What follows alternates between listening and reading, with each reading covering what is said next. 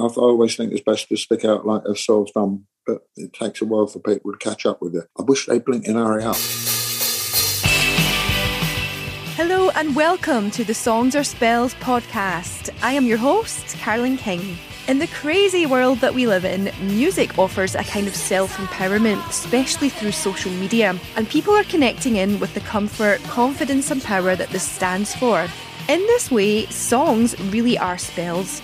Each week, I discuss what music and magic means to music industry guests. How has it helped them to navigate a tough industry and life in general? This episode is a big one. I am joined by the OG Sex Pistol punk pioneer Glen Matlock. For me, the Sex Pistols and all UK 70s punk equals power, challenging the shitty political situation then and now and doing what you want to do. Glen joined the Sex Pistols aged 16 and he wrote most of my beloved Nevermind the Bollocks album. He's currently touring playing Sex Pistols classics as you've never heard them before, and he's toured the world with everyone from Iggy Pop to Ronnie Wood. I can't wait for you to hear this, and don't forget to rate and review, which helps other like minded people find the pod. Or if you want to learn more about all the techniques discussed, join our Patreon. Link is in the show notes and on our Instagram at Songs Are Spells Podcast. So let's welcome in Glen. Thank you so much for being here. That's all right. But I'm apologising because I feel I'm having a bad hair day. So Not at all, no such thing. Yeah, um, so for me, you really represent, and the work that you do really represents um, a kind of self empowerment uh, in terms of taking back the power yourself. And that's kind of what, we, yeah, absolutely. That's what punk means to me. Absolutely. Um, empowering yourself. And for me, that is punk to a T. W- would you agree with that? yeah, I, yeah, I suppose. I never quite thought of it that way, but yeah, that makes makes some kind of sense. Mean, uh, to me, punk is not really a sound or a look, although it is to a lot of people. But it's a, it's an attitude, It- you know. And luckily, in, before lockdown, I was getting to play all around the world. You know, South America, Korea, Palestine, uh, Australia, Japan, and and punk exists, and it's kind of for people who maybe a little bit more they're a bit harder of thinking, you know, and like want to read between the lines. That's that's the way I look at it. So punk is a is a broad church and it's a catch-all for slightly alternative music for maybe a people a bit more savvy. That, that would be a good term instead of punk is like savvy, you know. So by that, do you mean like they're kind of more critical thinkers? Yeah, yeah, a bit, bit more clued, clued up They can read between the lines. and not frightened the same boo to a goose. Amazing. I love that. Um, yeah, and certainly, I mean, certainly in, you know, in the winter of discontent in the 70s, the, the Callaghan government and, and things like that, that must have really resonated, that feeling of like no future, and but I've got this music and this sound and this outlet. Yeah, there was that. Um, the sentiment behind no future was not that we was delighted in the fact that there was no future. It's just there's no future unless you try and do something about it for yourself. You know, that's the difference. That was my take it. I mean, that one's John's lyric, but I, I think he probably thinks we were all in our own way kind of go-getting guys. You know, we, we, we wanted to climb out of our upbringings and and our sort of put upon us and tin baths and paraffin heaters and knowing your place, you know. And still am, really. Although I have achieved not having a tin bath. Yeah. um, I mean, yeah, that was my question really. Do you still feel that that kind of attitude is vital now in 2021? I think even more so now with what's going on.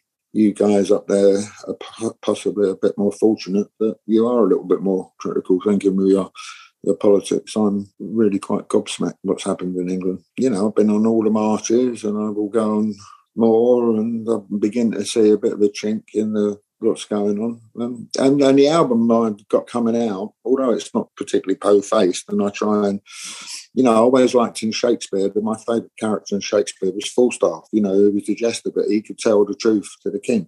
So I try and adopt that approach in my writing, but, uh, you know, there's lots of stuff on the new album that was written over the past year and a half, two years, what with Trump and then then Johnson coming in and stuff. Yeah, so I've got songs on it like Consequences Coming and one one of my favourites called Head on a Stick. So I guess you can understand where that's coming from. I can imagine whose head you want on a stick.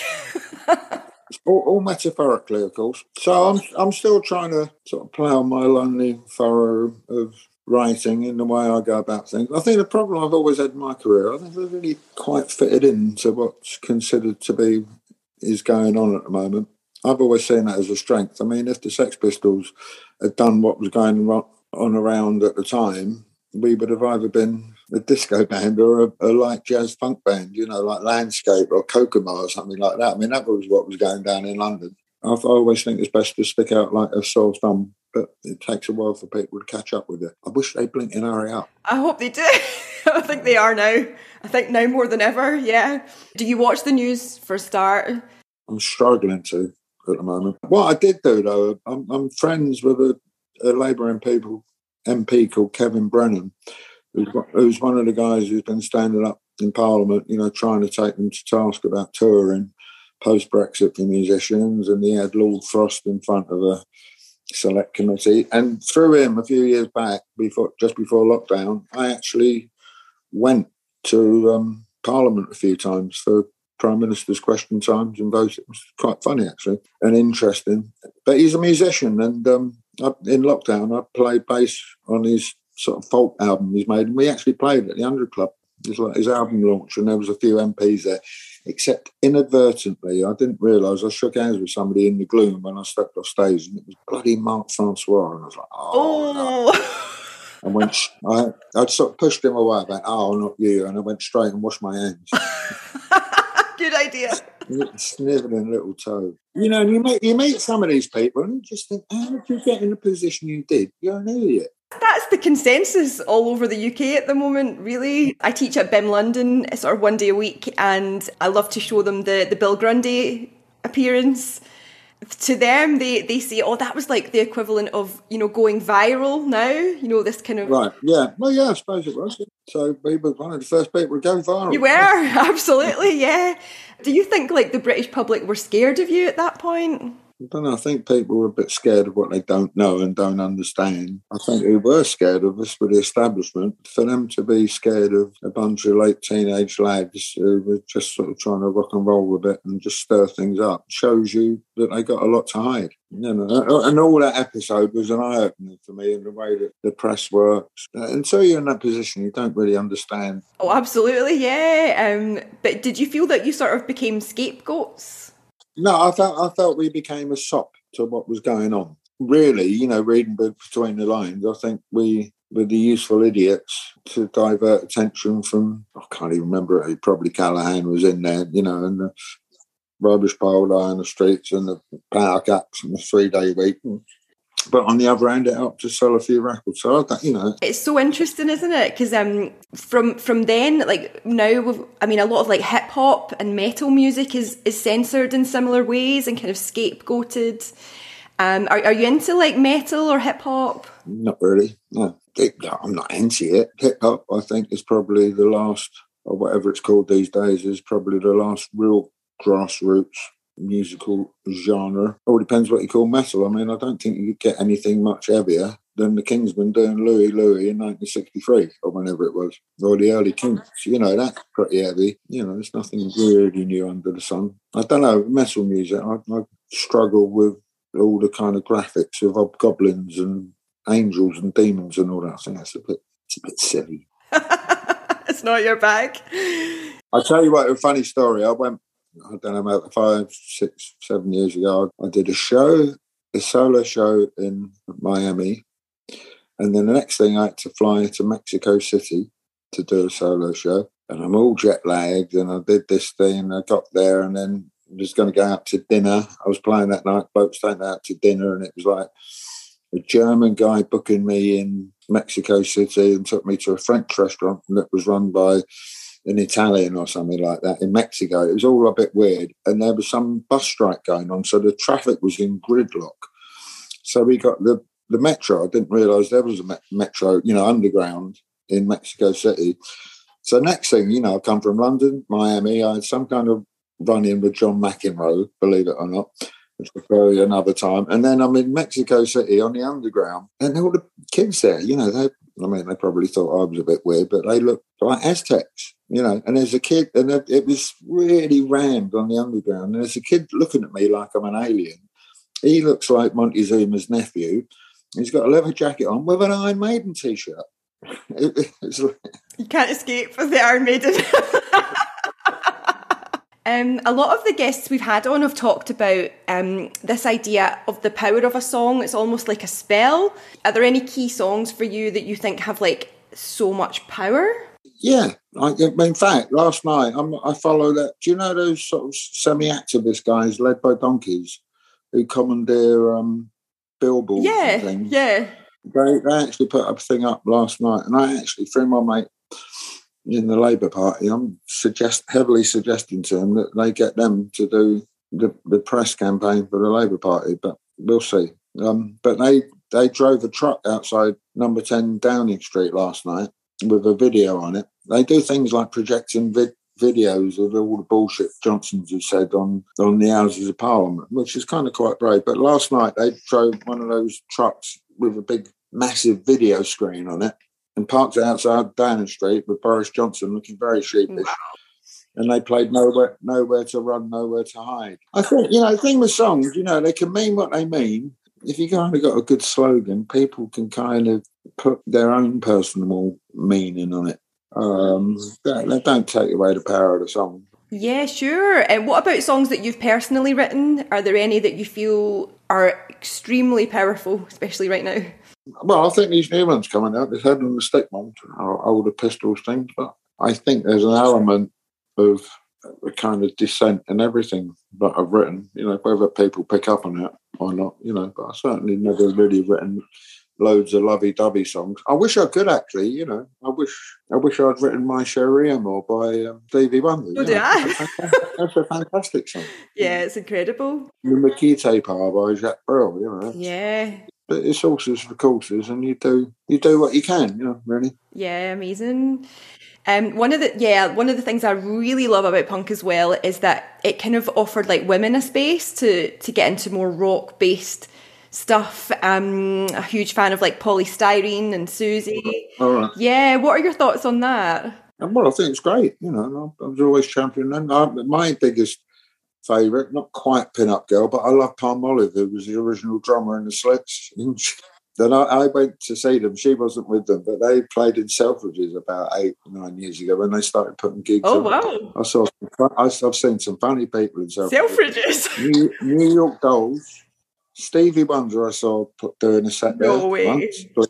Yeah, the solo set was fantastic. And I could hear two women singing right behind me. You know, I just called to say. I turned around. You know, it was Joan Collins and, and, and Cilla Black having a girls' night out in Selfridge. No fantastic. Way. And I saw the Slits there as well. I wish they still did it, you know. That is iconic. it was great. And if you don't believe me, look it up. That's amazing. Yeah, did you feel that women were kind of coming forward more in terms of rock? Because I guess at the time you had all the kind of prog rock, and there was no women in that, right? No, but there was no women in that because rock is really quite a macho kind of thing. Yeah. And there's nothing wrong with that because it's an outlet for the blokes. But Dusty Springfield and Martha Reeves and the Vandellas and the Supremes and the Shirelles and the Shangri-Las, they were women in rock or women in, in popular music. Oh, you know. And then you look at just women within bands, not all girl bands, but you know, Carol Kaye is a fantastic bass player. He played on so many records. I always liked um, Tina Weymouth as a bass player. Yeah, I liked, yeah. There was a girl called Sarah Lee who played with the Gang of Four and was in something before that. You know, it seems to be a bit of um, the thing of women bass players. On the other hand, there's a downside to that because I did a I'm mates with Primal Scream, and I did a bit of work with them, and I was hoping they was going to ask me when Mani went to do something else to do some more, but they got a girl bass player. He's very good. Yes, it could have been me. Oh. yeah, she's cool. Um, she came into BIMM for a guest lecture. Actually, yeah, she's really cool. So I'll, I'll champion all that. I, I just think it's people mucking in, really. Sure. Yeah, in terms of like, I mean, who you've talked that you like you're into Motown and stuff like that. Is when Stevie Wonder, like, who really inspires you musically? Well, all the Motown stuff, Stax. Um, I always say this, but you know, my age group, we were brought up on pirate radio in England and then Ready Steady Go. And, it, you know, band wise, you'd have the Animals and the Kinks and the early Stones and the early Who and Small Faces, Yardbirds. That's what got me going. You know, I don't want to end up sounding like the pretty things. But it's, it's all a bit of a mixture, you know. But then I've always liked the big ballad. I like people like Anthony Newley and dare I even say um, Matt Monro, people like that. But it all feeds into what you're doing. It's, it's like the music to Anarchy in the UK. Really, you could trace it back to the overture for a TV show called Sunday Night at the London Palladium. You know, that it don't sound like it, but it's that kind of thing. You know, down, down, down, down, down, down, down, down, down, down, down, down, down, down. It's big overture. Wow. So was that that was the inspiration, maybe unconsciously? No, kind of quite deliberately, really. More deliberately, yeah, yeah. Well, you know, when you're writing a song, you don't want to copy something, but sometimes you want to do that kind of thing. Yeah, sure. You know, it's a start. It's a starting point. Yeah. So who do you who do you like from sort of now? Are there any bands that you think or artists that you think are really interesting now? Oh, it's a trick question for me. I think uh, over the past few years, maybe going back five or six years, is um, kept hearing songs on the radio that I, or somewhere quite liked, and I found out it was normally Pharrell Williams.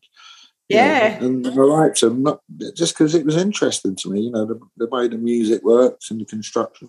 In fact, if you go on YouTube, if you haven't seen it, I did a version with Slim Jim Phantom and Earl Slick and Jim Lowe, the bass player, who we saw the um, uh, Maiden bloke in there. Um, of Happy. Wow. But it, it, came out like the pretty things down it. Should check it out. That sounds awesome. Yeah. Oh, so yeah, so Pharrell Williams, yeah, he's definitely got his own sound, hasn't he? Yeah, and, and he, he uses sort of funny time signatures on some. Yeah. There was some track he had in a movie, which I still can't quite work out whether it's five four or seven eight or. Wow. But kind of works you know, and then before that, one of the other records I went and bought, was, it's a long while ago now, but I heard a record on the radio and I didn't know what it was called, or it was by. And I went around some record stores singing it. These people must have thought I was an idiot. But I found out it was OutKast. And, um, oh, you know, Hey Ya, that was great. You know, everybody likes that. But and then I bought the album. The bloke told me that it was two guys, OutKast, but they'd fallen out and they had made a double album because they weren't talking and they yeah. made a, an album each, you know, as a double album. And that's great. Yeah. And it, most of it sounds like somebody learning to use a drum machine to me. But then it's got yeah. Ya on it right at the end. They should put it on the beginning. They're really interesting, yeah, because they're not from the sort of heartland of hip hop and stuff. They're kind of different. Well, that's the thing, you know, it's that kind of thing with a twist, and that's what you wouldn't necessarily consider, really. What do you think of like kind of punk inspired bands? You know, like Idles stuff um, that? I've seen them actually. My son's been supported them a few years. Oh, great! Um, yeah, they were kind of good. You'd have to lead me to water to to see loads of these bands. I did meet a really good band in Canada a few years back, and I, I they played great and they were a laugh. But they had the best name the, of a band in the world, which was Ringo Death Star. That name, it's great, Ringo Death Star. um, yeah, the idea of of music as a kind of form of empowerment. Do you have any sort of like, you know, spiritual practice or anything like that that keeps you sane in this mad world? I religiously go to the corner every day and have a cappuccino, one and a half shots, and then watch the world go by and sit there doing my emails on the bench and saying hello to everybody. That keep, that's kept me sane all the way through lockdown. Um, I don't see no reason to stop it. And when I go travelling, I kind of normally manage to find some similar kind of position where I can keep up. So I don't know if it's an old habit dying hard or a religious thing, but I'm sort of joking, but you've got to keep an open mind about lots of things in life. That's what I try and do. Yeah, definitely. I mean, that kind of sounds like it's like a little, like what we might call a mindful moment. You know, you go, you sit down, have your coffee, you get a bit of peace and quiet. And, and you just watch things, you just kind of be in the moment. Yeah, and I write lots of songs that way, not necessarily from sitting on that particular bench, but you know, then you go for a walk around the block and you get a little idea in your head because you've seen something, you was chatting to somebody, and an idea sort of starts to formulate. Um, not all the time, but sometimes. And when those ideas don't go away, that's the time to then pick up a guitar or have a fiddle on the keyboards, and that's where ideas come from. So it's just through being out and about. Yeah, that's great. What do you think of artists that you know have a strong kind of like they kind of switched into this kind of spiritual life, like George Harrison or um, like Cat Stevens? Well, I think good for them, really. You can't pull them up on it. Cat Stevens is fantastic. I actually saw him a few years back in my local garden centre. I was having a wander through there, and there was Cat Stevens. I wanted to go introduce myself and say hi because he's fantastic, you know. And um, but his mobile phone rang, and next thing he was on the phone for about 10 minutes and I got fed up then. But, you know, he's, he's a guy who puts his money where his mouth is and kind of up the road from me, he um, he took over a school.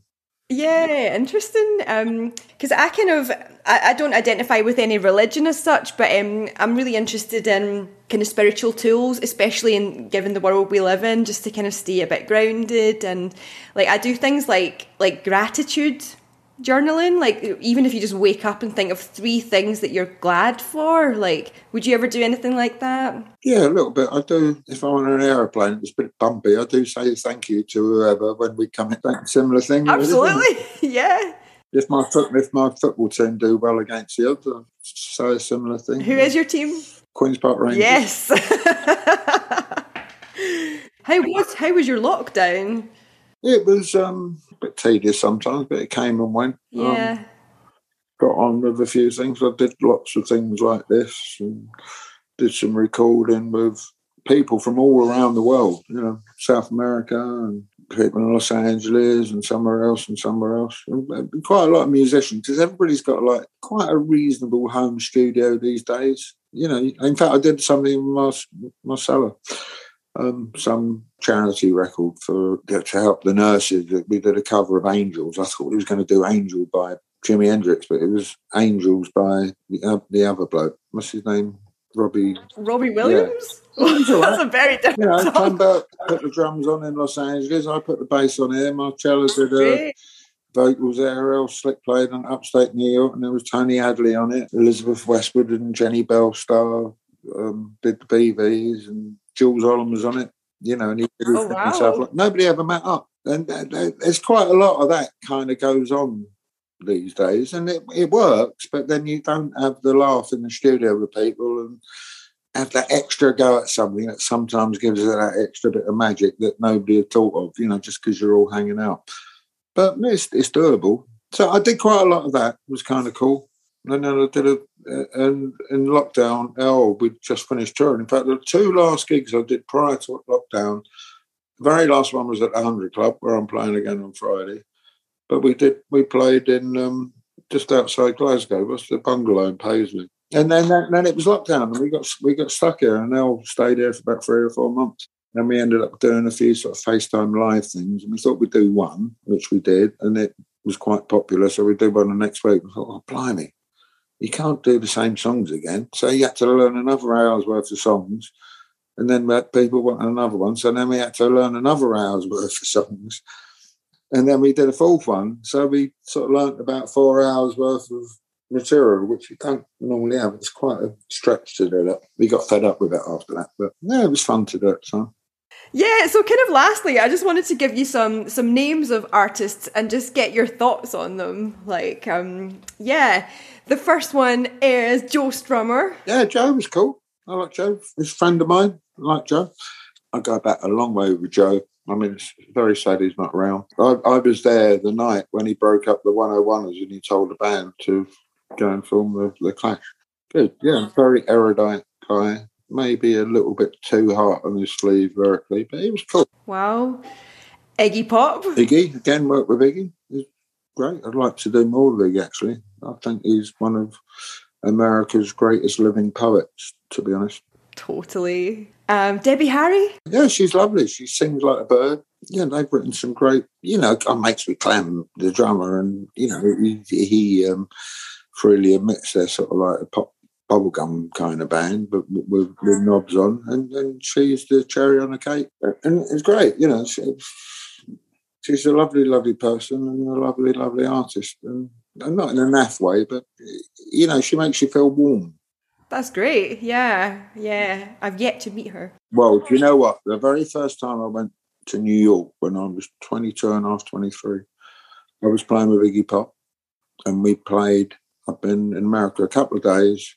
We did a warm up show in Philadelphia and then we did a headline show at the Palladium in New York and it was on Halloween. And this was in 1979. And back then in England, nobody really celebrated Halloween.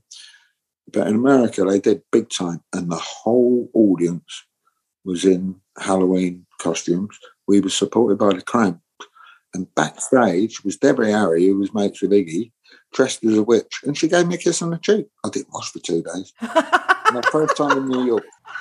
Debbie Harry dressed as a witch is like a dream come true. Not at all. That's amazing. Yeah, I'm a big fan. What about Holly Johnson? But uh, yeah, Holly Johnson is great. I think he's got the best hook in the business. And I, I remember him back when he was the bass player in a band called Big in Japan with Jayne Casey and the guy yeah. from the Lightning Seeds. What's his name? Ian Broudie. Oh yeah, yeah. And I can't remember who the drummer was. It was either Budgie back then, um, the guy from KLF. But in fact, I got up and, and, did a gig with him once at the Red Cow in Hammersmith. I played bass on one song, Big in Japan. But yeah, they're, they're great. I think I, I can't quite understand why he doesn't do more. I thought he was great. But it was a class act. But all those people I kind of met, there was when we started playing out with the Pistols, you know, prior to punk and stuff, and went to Liverpool for the first time. I encountered a lot of those people, and they had their own kind of ex Liverpool art school scene going on. There's a guy yeah. called Clive Langer there who was in a band called Deaf School, but he went on to become a big record producer, Margie Clark, Bette Bright, Steve Allen, Ian Bro- Broudie, um, Henry Priestman, who went on to become in the, the yachts. So, and, and Holly was part of that scene, and the guy who did "You Spin Me Right Round," Pete Burns. You know, that, oh yeah, that like all the poetry of people trying to get together and do stuff, and I like that. You know, I like. I think what I'm proud of from my punk days more than anything else, you know, over and above the music, is that there was a little coterie of people who sort of hung around us and kind of all all to a man and girl went on to do something. There's a guy called Al McDowell who booked the first Pistol show at Central School of Art, although we did one at St Martin's. It just happened to work out the way. But he's a big art designer now. He, he was the art director of Charlie and the Chocolate Factory. And he, he was just prior to lockdown, he was over and he called me up he said, he said, I'm in, in town. I said, where, are you doing? He said, I'm at Pinewood. I said, oh, what are you doing there? He said, Star Wars 9. You know, and it was the bloke booked the first Sex Pistol show. And the people who hung around with us, Billy Broad became Billy Idol, Siouxsie from the Banshees, you know. That, you know, there was maybe 20 people, fashion designers, photographers, graphic artists and stuff, all come out of that little pool. And that was the same thing with the people from Liverpool. But I'm sure, you know, Glasgow, uh, uh, there were people. Oh, for sure. Did yeah, similar, similar things, you know. The art school, yeah, yeah. Um, yeah, really big like indie pop scene here as well, which is a bit more twee than punk, but, but yeah, it's definitely got its place. But I, you know, the whole. I'm an ex-art school boy. I think much to my chagrin, I got into St Martin. I did a foundation at St Martin's, and then got accepted to do a degree in fine art painting, but I never went because I got involved with the Sex Pistols in the summer holidays. I wish I'd done both, really, but I didn't. But you know what was good about art school back then, and I was the only one from art school. John wasn't, although he was quite a good artist. Stephen Paul weren't interested in that kind of thing at all back then. But it was loads of people with, you know, were a little bit more harder of thinking. Maybe didn't really know what they wanted to do in their life. It gave them a bit of breathing space. They knew they had an aptitude for painting and photography a bit, but they all met up, you know, and it, you would swap ideas, and they were probably just half formulated, half bit wishy-washy ideas at the time. But by meeting people who, who are trying to think things through a little bit, you kind of get somewhere step by step. That's what was good about it. That's great, yeah. If you don't mind me asking as well, like when Sid passed, like what was that time like as well? well, to be honest, I knew Sid. I was quite friendly with each other, but he, I always thought he was a bit of a likable idiot, and it was a slow, train, slow train coming, really. You know, so yeah. I mean, the only thing that's kind of tarnished my career a little bit is that it doesn't bother me what happened. That's what I did. But people still kind of want to compare me and him, and it's oh yeah, it it wears a bit thin after a while, you know. Totally, yeah, yeah. I really wanted to ask you as well, in terms of um, when when you were no longer in the Pistols, like what was that time like for you? Well, it was busy. You know, as soon as I left the yeah. Pistols, I was doing my band, the Rich Kids, and you know, we getting that together. got Midge in the band, and was trying to do something slightly different. You know, we weren't an abject failure, but we weren't an overnight success either. And I think we were like a bridge head to what came next. You know, we would play. Birmingham Barbarellas and Duran Duran, the fledgling mm. Duran Duran were in the, the front row. Um, we play in London, and my mates were Gary Kemp now, and he said, "Oh, yeah, we all used to come and check you out, you know, before they'd formed their band." So. Yeah you know, I think we had thing, and then I went off playing with Iggy Pop. I, it was non-stop for a long time. Amazing, yeah. So you didn't really look back then; you just kind of got on. No, and, you yeah. know, and then things quietened down a bit, and he was like, mm, "But had I made the best move?" But I've done what I've done, and it's been up and down. But life is a roller coaster, anyways. That yeah. song, and it's true. This week, we have the first new moon of 2022, and this is the time to set goals for the year ahead. The moon is in Pisces, which makes us dreamy, and this is okay. What is it that you really want to manifest this year and think big and start to make it happen? You're more powerful than you think. Hey, do you love the Songs Are Spells podcast presented by me, Carolyn King? hearing about how rock stars use magic in their lives? Do you want to level up your life using the easy spiritual tips discussed with our amazing guests like Aurora, Idles, and OG Sex Pistol Glen Matlock? Well, now is the time. I personally have manifested many things like relationships, tuition fees, and even specific podcast guests. And now, so can you. Think of me as a personal guide for your spiritual glow up. I'm here to explain powerful techniques such as the law of attraction, gratitude, manifesting, and affirmations, coach you through each practical step, keep it entertaining, and bring you into a fun community where you can expand your network. And we all know it's who you know.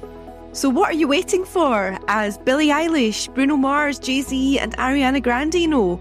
Yep, they all practice this. A weekly bit of witchery does not take long. Imagine how much power you would have if you kept this up. So get ready to level up. I've got your back. Once you subscribe, you have full access to the entire back catalogue of exclusive weekly Patreon episodes and a weekly group connect call where we will share tips on how to apply this to our everyday lives. We officially launch on the 1st of February 2022, just in time for the new moon. So join me today on our Patreon community page you can access it via the link in the show notes or our Instagram bio at the Songs Are Spells podcast. I can't wait to meet you. Speaking to Glen really confirmed how I feel about punk and how it empowered and continues to empower so many people. And Glen really made me think about the importance of fun and letting off steam to raise your own vibe. In this way, songs really are spells for him in terms of questioning the unfairness of society and helping him use his creativity in a way that maybe other genres don't allow. His songs are more needed than ever, rejecting toxicity and being solely responsible for how you feel. Only you can do this, no one else. Next week, we're joined by Du Blonde, also known as Beth Jeans Houghton, a visual artist and musician who was voted number four in the BBC Six Music Top Albums of 2021. The Songs Are Spells podcast has been co produced and presented by me, Carolyn King. Co produced and edited by Helena Rifai, with music by The Van Tees.